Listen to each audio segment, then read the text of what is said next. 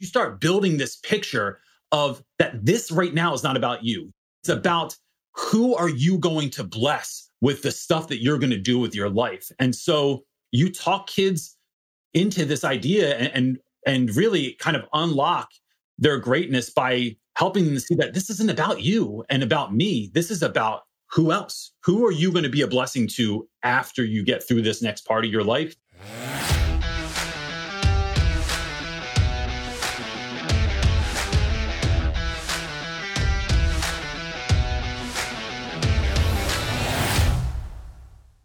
All right, my friends, it's Dr. Anthony Balduzzi, and I want to welcome you back to another episode here on the Fit Father Project and the Fit Mother Project podcast. And today's guest, I'll say, is truly the first of his kind to be on the show. We are joined by educator CJ Reynolds, and he's been a classroom educator for almost 20 years, teaching high school literature and the history of hip hop in West Philadelphia, born and raised. He is the author of Teach Your Class Off, the Real Rap Guide to Teaching, and the creator of the Real Rap with Reynolds YouTube channel, which I highly recommend you check out. CJ speaks at schools, universities, and conferences all over the United States, and his work focuses on helping schools and their teachers become who they dream of by creating relevant, engaging, meaningful learning experiences that infuse playfulness, wonder, and fun to create classrooms that students actually want to be in. And his mission is to guide teachers on how to lead their classes with respect, boundaries, and accountability so they can continually be the best person for their students and who their students need them to be. CJ, welcome to the show. Hey, thanks for having me, man. This is awesome. I want to call out like the elephant in the room. This is a fitness podcast. And you're not teaching fitness, but you're here. And I think you're here for a reason. And the reason is I want to have a conversation today about education, about what you're seeing boots on the ground with our kids, about how to engage kids in learning and self-development journeys from your wide experience because i think that like teachers hold this interesting role in society where they're like the secondary layer of parents if done right. Like i see how your kids interact with you on your youtube channel. Like the bond is like not that of a parent. It's almost like more vulnerable and intimate because they don't have all these these it's interesting. And I want to talk about that. And I also want to do a shout out to one of our Fit Father Project members, Michael Wilson, who is a big follower of yours, a big fan, and he's he currently transitioned to being a teacher. So he's the reason we got introduced. So talk to me about like what you see as like the state of education today. Uh, what's going on? What do you see as like problems, opportunities? Let's start there. So, you know, first of all, thanks for having me. I, I realize I don't fit the uh the the natural feed here, but like I love this stuff, and so it's really I'm stoked to to be able to talk about it. When I think about education today, I think there's there's absolutely an issue with teacher retention, trying to get teachers to come back. Last year, our school lost about 95% of our educators in West Philly. And wow. so on, on a level where I'd be teaching class on the first floor and I'd hear a kid go talking to someone else. I go, guys, what are you doing? Can you pay attention? And they're like, someone's carrying a microwave to their car, and you know that's that's the kiss of death. You're you're leaving forever if you're carrying a small appliance in your car. So we would. It was. I typically spend two periods a day eating lunch with my students on both of my preps. About thirty kids in my room, and last year I had to stop doing that for one period because so many teachers were coming in like crying, freaking out every single day. So you're trying to help folks to to be great um, but that's real hard to do when you don't feel great. So, you know, I think after COVID, there's just a lot of things that we didn't address. We went right from like kids learning at home for a year and a half mm-hmm. to kids coming back in and then not dealing with any of that trauma. We just, it was like everyone just tried to pretend like nothing happened and it was, was going to be business as usual. But for those of us that really do, like my class is only what my class can be based on the relationships that I have with students and their families. Mm-hmm. And so in those relationships, you get to see that kids need more than is being offered right now. So in a nutshell, that's that's kind of the game. Um, and then it's building those relationships, which leads to creating engaging content, which leads to kids wanting to come to your class and being sad when they're sick. And I mean, and then that leads to relationships forever. I mean, yeah. I we went out with a young woman on she came to date night with my wife and I on Friday. Um, and she's 30 now, and I taught her as as a young woman. So I mean, and still still hanging out though. That's that's really cool. And so when like let's talk about the COVID transition in because I think a lot of a lot of parents who are listening to this are going to find that interesting. Did you intentionally like break the ice? Did you help kids like process or talk about things? Did you call it the elephant in the room like we're back? Like how did you navigate in your own classroom the reentry to make it smooth? It's it's always the elephant in the room you call out. Anything that's happening in culture, it is not it is not sort of dictating a conversation, but facilitating a conversation. It's I think it's about giving young folks a safe space to explore and express how they're thinking and feeling and, and reacting to something. So it's just creating that space of, hey, that, how's anyone feeling about this? Have you noticed this? Is anyone feeling maybe this way? And then letting kids practice active listening, practice empathy, and really feeling out how kids are, are dealing with it. Because, you know, most of the time, I don't I don't have an answer for half the things my students deal with. I mean, like the year after we came back from COVID, we lost six boys to gun violence in West Philly that year, just from our school. And these are high schoolers, yeah. High I mean, school, uh, all high school boys, uh, ninth to twelfth grade, and so in those moments, I realized that I don't have that. It's not my advice that means anything. It's my ability to just listen. It's my attention that means everything. So creating these safe spaces and then giving kids your full attention, giving them like the presence of your presence. I tell them it that's where you create that safe space for them to even think they can talk about stuff eh, because you know they're young. Eh, who who teenagers are they're they're not easy to get along with all the time. And so like but by creating that safe space you can start to build those bonds and you can have those big conversations about what was it like at your house? What is it like now? What's it like to have to wear a mask all day in school? And and you get real answers from kids about that stuff.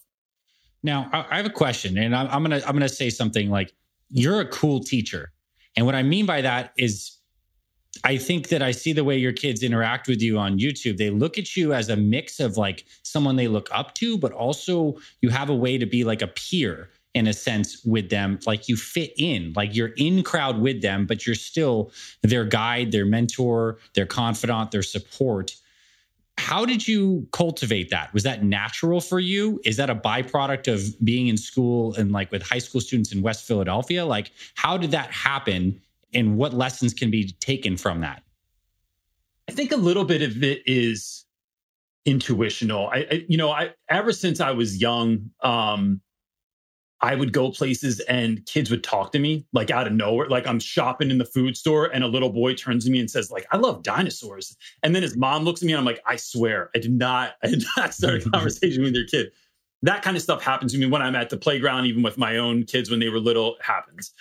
But I think it's because I, one, it is Mr. Rogers used to talk about this idea of I care for you for exactly who you are right now and without any any like thought that you might be different. I don't I won't care for you for who I wish you were, rather. I think that's one thing. And then the other is I think it's really giving kids attention. I think that um, one of my favorite authors, this guy Oliver Jeffers, says that his dad used to talk about his dad was in education for a long time, used to tell him that the first two things you learn in your life are to walk and to talk. And the first two things that we tell kids when they go to school is to sit down and to shut up. And so creating space for kids to talk and then the, the kind of magical thing that, you, that any teacher any adult can do that is having trouble like communicating with young people is when they tell you about something one you have to act like you care i don't always care i don't mm-hmm. read manga i don't watch half the movies my kids tell me that they're into but i am interested in you so i'm interested in what you're interested if you want to take it next level one of the ways that I really build connection is that I go and I watch some of this stuff. Like I've watched, I've played more Fortnite than any 46 year old man that doesn't live in his mom's basement has ever done. Um, I watch a lot of movies. I check out TV shows. I check out YouTubers. And then I show up the next day and I go, listen, I watched what you told me to watch. And here I have seven questions about what we're doing right now. And can you imagine like when you're young for someone to have interest in something that, that you thought was weird right like some animation that i had to buy on youtube for a dollar that is not in english that i had to read the subtitles and my wife comes home and she's like what are you doing i'm like this is for the children um, this is why we're doing this so you you enter into kids worlds so that they'll hopefully return the favor and enter into your world of education and that is what starts to build those bonds over time yeah i mean what a powerful lesson. And I, I, think that parents could probably apply that in, into their own lives too. Do you yeah. have kids, by the way? I do. I have a 16 year old and a 13 year old. So we're we're in the thick of it. You are, right? And those are the same ages of the kids that you teach. Like yes. are very similar. So like how does that does that concept translate into your own home? And like where's the where's the line between what we might call like tactics for building relationship in the classroom based in real heart and authentic caring? How does that translate to how you relate to your own kids at home? So I mean, I've always I mean, I Gosh, that's a great question. And I think it's always just been the same. Like I've been, I've had school kids before I had my own kids. Like I've been teaching long enough, but I think it's been the like loving on my kids at home and seeing what their needs are helps me love my students in the classroom in a different way. Um, my son has high functioning autism, and I was really unsure of what autism actually was uh, when he was born. When he started developing certain needs and tendencies and th- things of that nature. It helped me see the students in my room in a whole new way. Like noticing kids that were just not just students that were on the spectrum but students that just were um, had learning differences it helped me to have a level of empathy for students in a different way and i think you know, it's also, I think some of this comes from, you know, similar to you. My, so my dad died when I was four. My mom died when she was 45. Mm. And so growing up, um, I didn't have a good male role model. So when mm. I mm-hmm. had kids, I decided that as a teacher, I always wanted to be the teacher that I always wish I had. And as a dad, I always wanted to be the dad that I wish I had as well. So yeah. I think those two things have kind of formulated into me becoming, having these connections with young people that I do today. Nice. Really powerful. Very blunt question, but it's related. How do you get kids to listen? How do you get your kids to listen? How do you get classroom kids to listen? And maybe even from the underlying context of if even in the experience of maybe defiant behavior or someone who doesn't necessarily want to listen in this moment? So, one, you have to be the example. Um, when I tell my kids I need them to, to, be nice and work hard, I'm nicer than everyone and I work harder than everybody in my room and you know having a youtube channel is really lend itself to that because yeah. students see that i don't just go home and chill like i you know i teach a full day and then i would go home and work till midnight creating content um, to the point where kids would come in and say yeah you looked a little tired in that last video reynolds i'm like well that's your fault. Uh, so you know maybe be cool today. So I, I don't have bags under my eyes. But it is i see so i think it's it's some of that. It's you know when we get kids to listen, I think it is also trying to create stuff that's relevant. I don't, I can tell you why for anything I do in class. I can tell you why I don't take late work. I can tell you why you're not allowed to talk when other people are talking, why you can't go to the bathroom right now, why I need you to sit in a certain space or do a certain thing. It is all has a deeper reason as to like learning up and why can't you talk when someone else is talking or talk over me? Because it's really important to be an active listener. It's really important to collect as much data as possible so that when you do respond, you do so thoughtfully. That I want you to know that your voice, your opinion, your you have power in that. But I want you to be able to wield that weapon wisely. So it's taking these deeper levels yeah. of why we need young people to do anything and not because it's on the test, because you'll need this when you're older, because something like that doesn't work. And then for kids that don't want to listen, it's really it's connecting. And I've I've heard you talk about this too with regards to to health and fitness. It's having a why. Mm-hmm. So a kid who has never done well in school has maybe been failed by the school system because they have a learning difference or a learning disability that's maybe undiagnosed or there's not the resources there. To get a kid to want to dig in because school's important because I said so, good luck.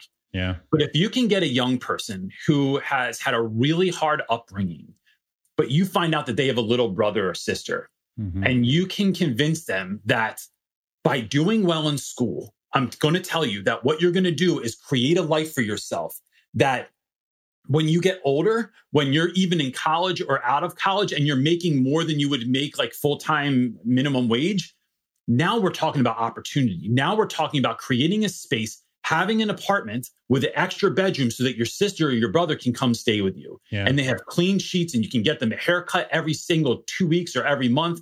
You can take them out. Um, you can buy them Christmas presents. You start building this picture of that this right now is not about you. Your hate for algebra or English literature is not about you. It's about who are you going to bless with the stuff that you're going to do with your life. And so you talk kids into this idea and and, and really kind of unlock their greatness by helping yeah. them to see that this isn't about you and about me. This is about who else? Who are you going to be a blessing to after you get through this next part of your life? And that works wonders. That conversation right there. Yeah. I mean, I got chills when you said that. And I'm, I'm sure some of the people listening did as well, especially because as they reflect, and you don't know the exact backstory and context of this, but when people join our programs officially, the first thing they do is they fill out like a journaling reflection mission statement before nutrition plan, before exercise, because they're trying to dive in and find that deep why, which is this emotive capacity that we have to relate to our life in a fullest way possible. And it doesn't matter what the reasons are, it just matters that we have them. And it's, I, I, think now it's just looking through the lens of knowing that each one of your students, especially someone who's struggling and lashing out from some degree of pain in that hurt, absolutely has the converse, like that light that they want to do. They want something different for their for their younger sister or brother, and like powerful. I want to talk about expectations. This is something that you talk a lot about in some of your YouTube videos, which again, I recommend if someone's not even interested in being a teacher, like check out this channel and subscribe because there's like life wisdom wrapped into this, like this teaching motif. But, anyways, expectations. You do them in your classroom because it helps you set a tone for how things are. It's kind of like culture. Can you t- speak into expectations a little bit uh, first in, in your classroom and then also at home? So I think in my classroom, I want more than anything for kids to live the life that they dream of living. Like that is my absolute goal. So if I have a kid that's mad at me, if I have a mom that comes in and they are livid about anything, the first thing I do to start that conversation before I even listen to someone, I say, right before we even get started, I just want you to know that your child's success is the only thing that I care about. And that everything I do is geared towards helping to unlock that greatness that already exists inside your kid. And so then it becomes real hard for any parent to get mad at you because they're just like, well, that, you know, if that's true, like, what now?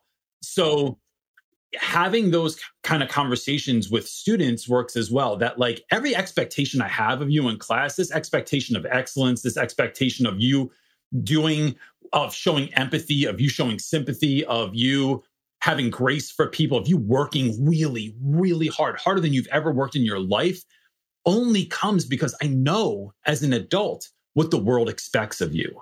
And so and and that's and that's me like growing up as like a 46 year old white guy that came from the suburbs like that i know what was expected of me. And so i look at my boys and i know i talk to them about like black males have the lowest graduation rate of anyone in the country right? And so the my students are about 99% african american male. And so it's having these real conversations with kids to really understand like what's out there, not trying to scare anyone, not trying to use like scare tactics or freak kids out, but really just understanding what's out there and what's coming up. And and we can do this with all students, right? You don't have to like always paint the picture of who you are and how the world sees you necessarily, but it is really understanding that everything we're doing is so that you can be the best version of yourself and live the ultimate dream that you want to live. And I think at home, it's no different. Um, I'm a little bit more of a pushover at home uh, with my daughter, which I realize is really stereotypical, but gosh, she's just, she's wonderful. Um, I'm a little bit tougher with my son, but I also just love my kids and I and I tell them like, look, I'm going to do things sometimes that don't seem fun. It doesn't seem like super fun version of dad that that usually exists, but it's cuz I know what's out there and because I know that everything you ever want in your life is on the other side of hard work. Yeah. Every single thing. So setting expectations so that students understand that and they can begin to practice that is what I want to do for all the young people that I'm surrounded by. Yeah. And so so that beautiful answer and my segue into my next question is you talk a lot in in a lot of your videos and it's in your book as well about creating a space or a home yeah. where kids feel safe to try.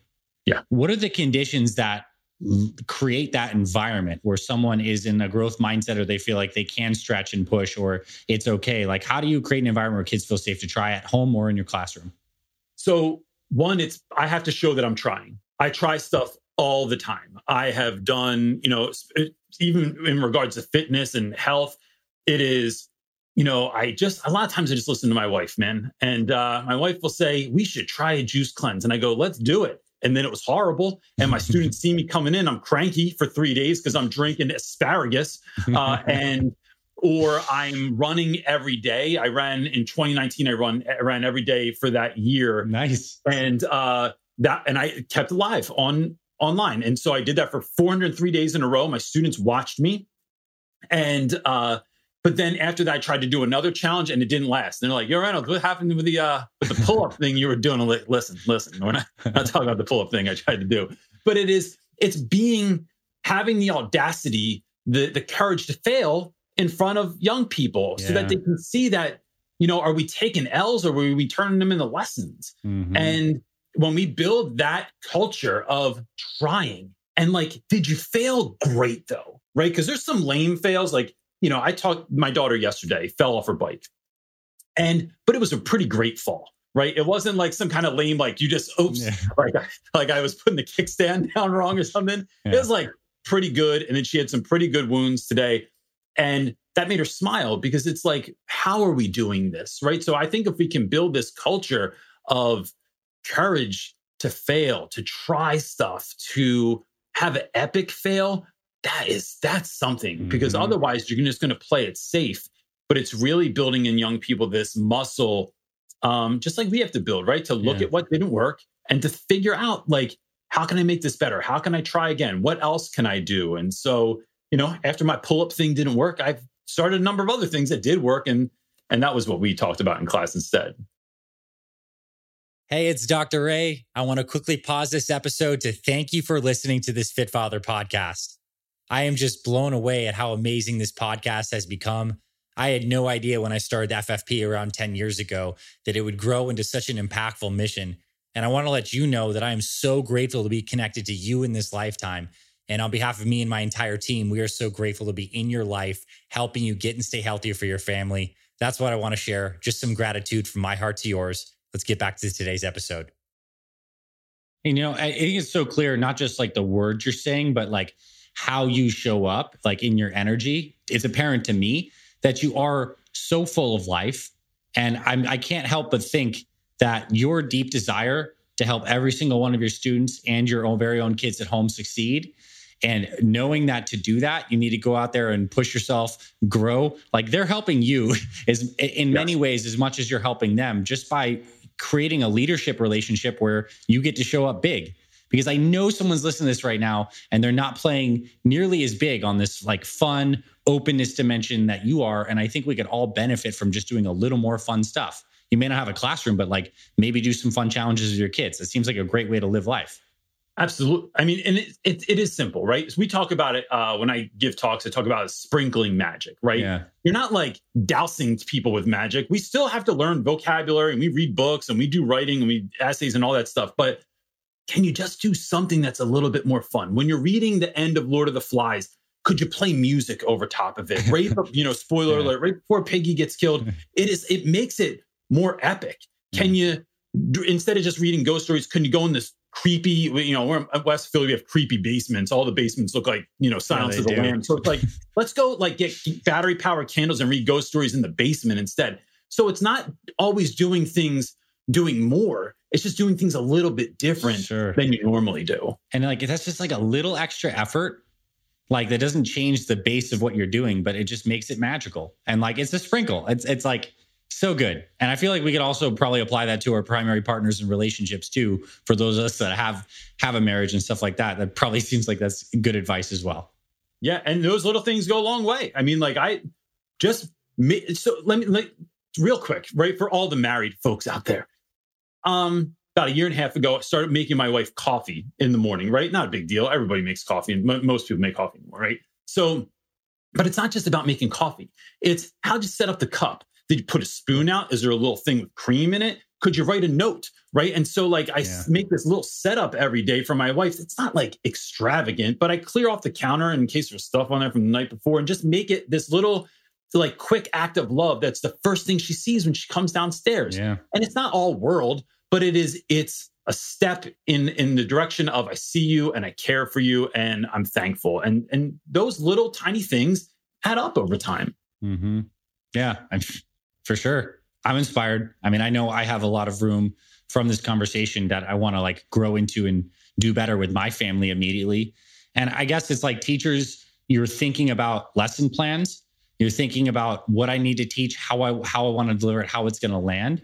And I think for many of us who are just like at home with our families, if we even took a fraction of that intentionality and like brought that in home, like it'd be so much better. Because it's like it's not just about like you said you, you said this it's not just about like what people are saying or what we're hearing it's like how these things make us feel. And yeah. i guess that's the magic right? The feeling underneath it. Yeah yeah i mean who doesn't want to be like a little bit happier or have a spouse that's a little bit happier with you or, or kids that like my teenagers and i get along really well but it's it's it's you got to give a little bit to kind of get some of that stuff back too nice all right so I, I want to transition into like the back part of our conversation and like I guess I want to talk a little about like the future as well as a couple uncomfortable questions that I think you're going to be able to field really well. You're in a unique position in West Philadelphia, it's teaching, you said like 99% African American boys. What's the state right now with your perception on the ground with racism in the United States? How do your boys feel right now? Do they feel supported? Do they feel like this world is out against them? And what's your general take? Yeah. You know, being a white male mentor to a lot of black inner city kids is a unique position that not everyone's in. And I'd love to hear your experience with all that. So I think you know when i talk to my students about this so it's only it's only a weird conversation if you don't have it so like when the black lives matter movement was really in full effect and it was like taking over social media. It was on the news all the time. Um, I had a lot of teachers reach out to me and they said, like, are you talking to your students about this? Or how are you talking to your students about this? Which I can completely empathize with. But the fact of the matter is, is that we were talking about this long before any of this hit the news anyway.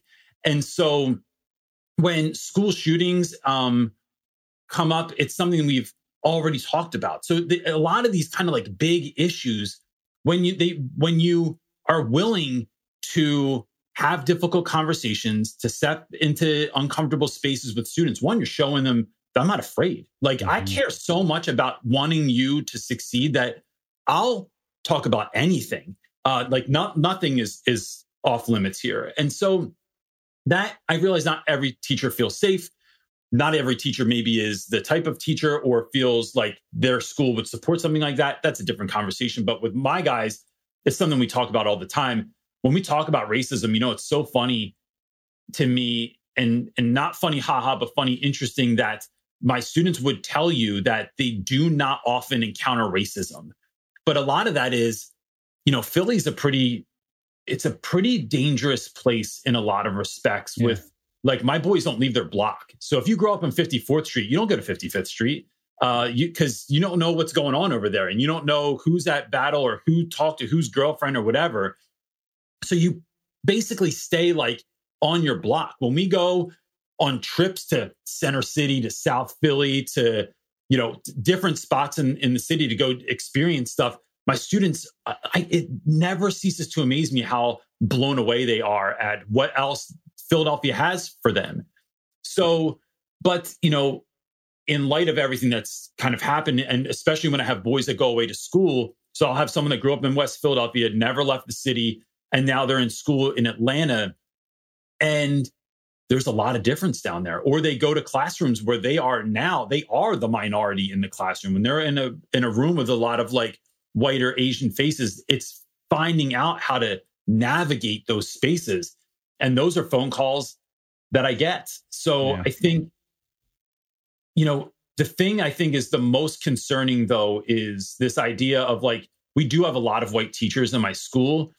Um, and it's like it's this kind of why are you there and are you going to stick around kind of a mm-hmm. thing you know a lot of folks come in for two years and then they like got a taste and they're good and now they're going to you know write a book and they yeah. left yeah um but it's create i think to create these safe spaces to be able to have these conversations you got to stick around um so I think I had a little bit away from your question. No, there, it's but, uh, good. Uh, it's good. I mean, yeah. Uh, it, it comes down to consistency, and that builds trust. Is like just to point on the last thing you said. Yeah, I mean, you've been in the pocket with these guys for a long time, and that and reputation comes from that, and it's something that is earned, and it makes you, I think, a, a really unique confidant for them And it's so cool that you can help your kids even past your classroom navigate it if they go on to college, et cetera. That's awesome. Yeah. It's, All right. it's a total, it's a gift. It's a gift. Next direction. I don't know if you played around with this, but like, you know, the, new headlines, you know, BLM is not the headlines, but like artificial intelligence kind of stuff is, you know, chat GPT and all these different language model learning things are around the corner. And like for those that are not familiar, basically there's like open source website tools you can go on right now and type in prompts and say, tell me the you know tell me xyz about anything tell me the the first 50 baseball players of all time or please write me a poem or an essay about the Lord of the Flies, and it will crank you out some stuff. Um, has have you seen that in the classroom? Is this something you're thinking about and talking about? Yeah, I get teachers all the time that hit me up about this. Absolutely, and I think it's like it's not going away, right? So so we really have to, I think, embrace it and use it as a tool. There's, uh, you know, uh, when I look at the type of essay, if you were to say, give me a character analysis on Ralph from Lord of the Flies, I mean, they're kind of basic. I've used them for my own business. I've used them to write yeah. copy for me, to write sales copy, to come up with descriptions for videos, top 10 video titles for uh, a YouTube video on this. Yeah. And what I talk to young people about and teachers about is like, what if this was the jumping off point? What if this was yeah. kind of like the base model of what we're going for here? And I think if we want students to, to go past that, uh, it is really trying to get kids excited about the idea of excellence. Yeah. So ChatGPT doesn't provide excellence. It right. is a great tool, but it's like I heard a podcast recently with this guy Kevin Kelly who started Wired magazine and he described it as it's kind of like a pocket knife. Every pocket knife has good like there are tools in there that you can use, but it's not the best screwdriver. It's not the best knife. It's not the best toothpick you ever used in your life, right? But in a pinch, it works. So I want my students to get excited about excellence because I don't want them to have the most okayest life that anyone ever had. I want them to have a life that they dream about. And so okay work doesn't lead to excellence. Mm-hmm. Excellent work leads to excellence. And so I think it's comes down to having some conversations with young people about things like that. Yeah, that's a really good answer. You know, and I actually I, I saw a YouTube video the other day about how these tools can be used to even just help teach us. So, for example, like one of the and I, and I used it. I want to learn about electrical engineering. Just kind of been something I've been interested in. So I typed in the prompt like using the Pareto principle, stating that you know 20% of the stuff you're going to learn gives you 80% of the results. Yep. Teach me everything I should know about electrical circuits, and it comes up with like a basically a lesson plan outline, and then Love you can dig deeper into these types of things, and then you can learn some stuff. So I like it. Embracing it's not going away it's a tool, but the underlying culture of excellence that everything we do is ultimately a reflection of our personal virtues and values which we're going to carry with us far past the classroom and then that it ends up determining the quality of life we have. Yeah. that can be sunk into kids that's massive. Yes. Nice all right. What about food and food and nutrition in the classrooms? Like, what are you seeing? Are there a lot of unhealthy kids in your school?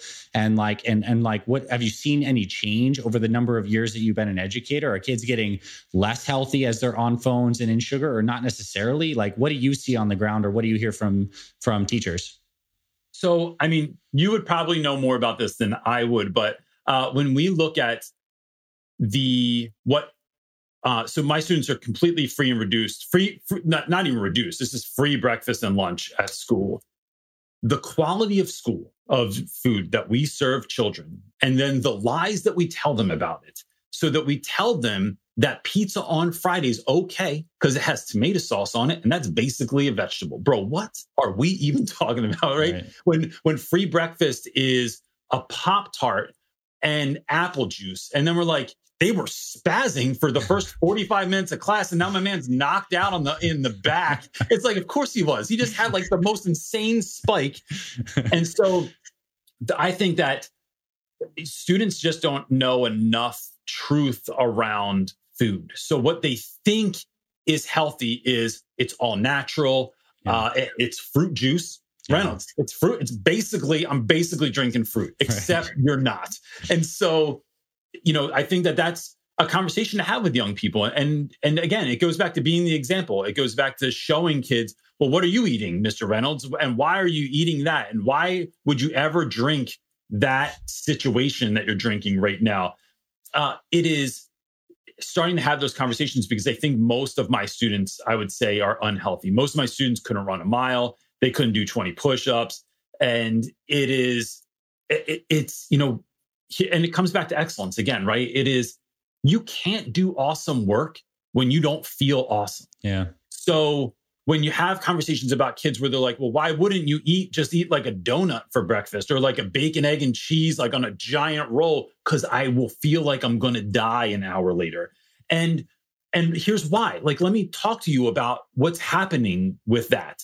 But you know, again, in in schools like in the district that I teach in, it's way cheaper to get yeah. you know, four bags of chips and a soda on your way to school that you can get for a couple bucks. And it's way more expensive to get like bacon and eggs or sure. or something that would just be at least real food.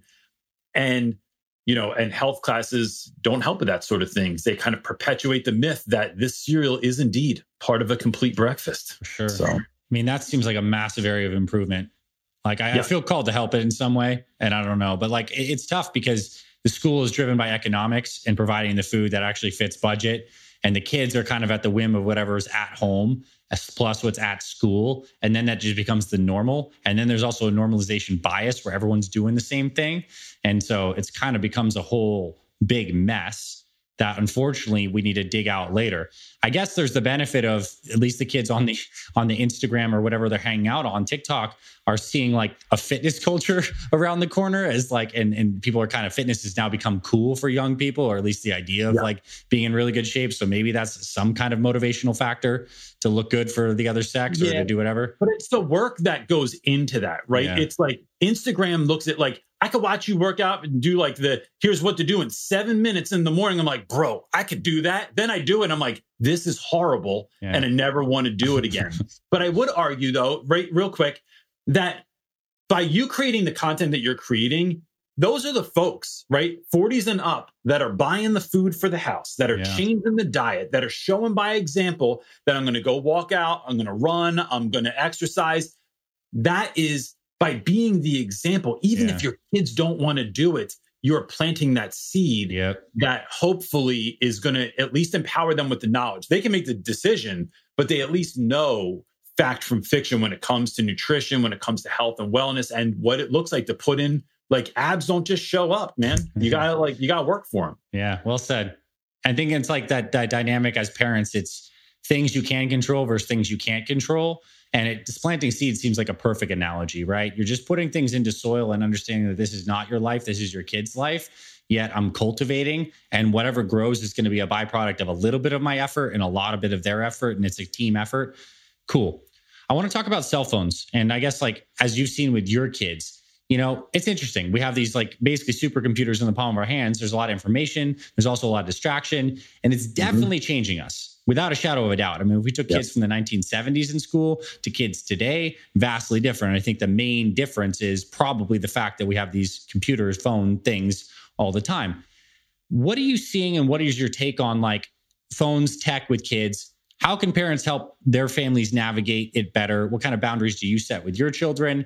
What do you suggest with kids? And just generally, let's talk about phones and the future of our kids and how it all interplays. So I think there's this misconception. You know, uh, the prophet Billy Joel said that the good old days weren't always good and tomorrow's not as bad as it seems. Yeah. And so when I think about that, it's not that when I grew up in the 80s and I was in a store with my mom, I was just kicking it, talking to other people. My mom wasn't just talking to other shoppers that were in there and not on her phone, right? This didn't happen. I wasn't helping my mom shop. I was being kind of a utch, right? And so I think that I, although I think there's a time and place, um, I think cell phones are a great tool. I mean, I use it as a tool for my business, and I don't know what I would do if I I could not run the business I do Yeah. without a phone. And so, it, and if we teach young people that it's a tool and what Mhm. this tool could be used for, the power that it wields, right? Even when it comes to social media, social media can be incredibly damaging. It can be a incredibly dangerous place for young people. Or there are tons of folks that I follow online that it is like, you know, the good news feed on Instagram that just fills me with joy or makes gives me great ideas or yeah. my daughter starting um, Etsy shops because she loves creating art. Nice. It, can we look at how we're as this thing as a tool and then at home look it is it's an addiction right it's an addiction for all of us mm-hmm. so we just have certain rules in certain spaces right so if we are all watching a movie together watching tv together no one's supposed to be on their phone right if you have to put it on the footstool or put it up on the piano like face down then do it but we are all agreeing that this is that time we all agree that in the car you're not on your phone unless we're going somewhere far but like let's just hang out for a little bit. Yeah. We all love each other. So like let's just have these conversations and be silly and sing songs or whatever. And but we build in time for tech to be a thing, right? But I, we've also built a culture where my kids ask, "Hey, can we go on?" They say, "Can we go on tech?" or "Can I play a video game with my friends?" And their friends even know that, like, you know, the Reynolds are a little weird, and so no, it's one o'clock in the afternoon on a Saturday. Like, I don't want you playing Fortnite yet, and so it's building that. Um, and I would even say to parents, maybe try like engaging with your kids on some of those platforms. You know, uh, we have Oculus in the house. It is great fun to do to do some Oculus stuff with your kids. It's great fun to play video games with your kids, even if you're not that good. It just kind of blows them away that like, yeah. like, yo, is your dad really on Fortnite? Yes, and I'm kind of good by this point. so that's some of it too. And then in school, same conversations. It's you can't be on your phone right now because we are going because your your dream wants you to be there. Your phone is trying to pull you away from that. You can let your phone take you away from that because you're looking at like someone else being awesome. Stop looking at other people being awesome and yeah. figure out how you're going to be awesome. Yeah. So it's really having those conversations with kids so that they understand and even some of the neuroscience behind that. Like yeah. why what is the addiction? What is dopamine? What mm-hmm. is you know, looking at some of that stuff so that kids understand where you're coming from. Yeah. And then it's not just you telling them what to do, it's you empowering them to make the decision that's ultimately best for them in the long run. Man, it seems like the, the line between being perceived as a dictator that's just spouting off like no, no, no, restriction, restriction, and telling someone and giving them context of how this connects with their life some of the background information, and then leading them to a feeling of empowering in their choosing. Like that line is like, it's just a couple crucial conversations, a couple ideas, and just creating this frame seems so important because it is a tool, it is powerful. And um, I that was really well said. I'm I'm very happy that you got to share that. And so we're basically at the end of this combo. I think we've covered like a good amount in these 40 minutes. And I'm like really grateful. This was like so cool uh, that we got to have you on here. And I'd love for people to know more about where they can find you. Obviously, shout out to the YouTube channel, Real Rap with Reynolds. Like, check that out. And your book, Teach Your Class Off, uh, which is awesome. Just tell us about some of your stuff and where people connect more. Yeah. So look, we're just trying to help teachers be the teachers that they always dreamed of being. And so if you type in CJ Reynolds into Google, if you just type in Reynolds, you get Ryan. Uh, but if you type in CJ Reynolds, you will get me.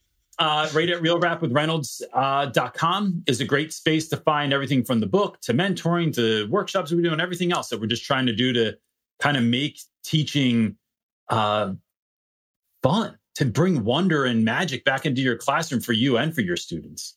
Man, Thank you for your time, CJ. This was really fun, very informative. I appreciate you, brother. Thank you so much for having me, man. Thanks for the work you're doing. It's it's really good work, and I've been I've been checking. I've told you, went down the rabbit hole, and I really appreciate what you're doing. You're welcome. Thanks. Peace. Thanks for listening to this week's episode of the Fit Father Project podcast. If you love what you heard, please rate and review our podcast on Apple Podcasts. It really helps spread this show to more men who need this valuable info. To watch full video episodes of this podcast and other motivational videos to inspire your training and more, visit our Fit Father Project YouTube channel. It's free and everything's made for busy guys over 40 like you. Visit youtube.com forward slash Fit Father Project to get access to our entire video library. And finally, if you or someone in your life is interested in becoming a fit father or needs help losing weight, building muscle, and living healthier after age 40, then visit fitfatherproject.com where you can see our proven programs, supplement line for guys 40 plus, and free meal plan and workouts to get you started. This is Dr. Anthony Balduzzi signing off. I'll see you in the next episode.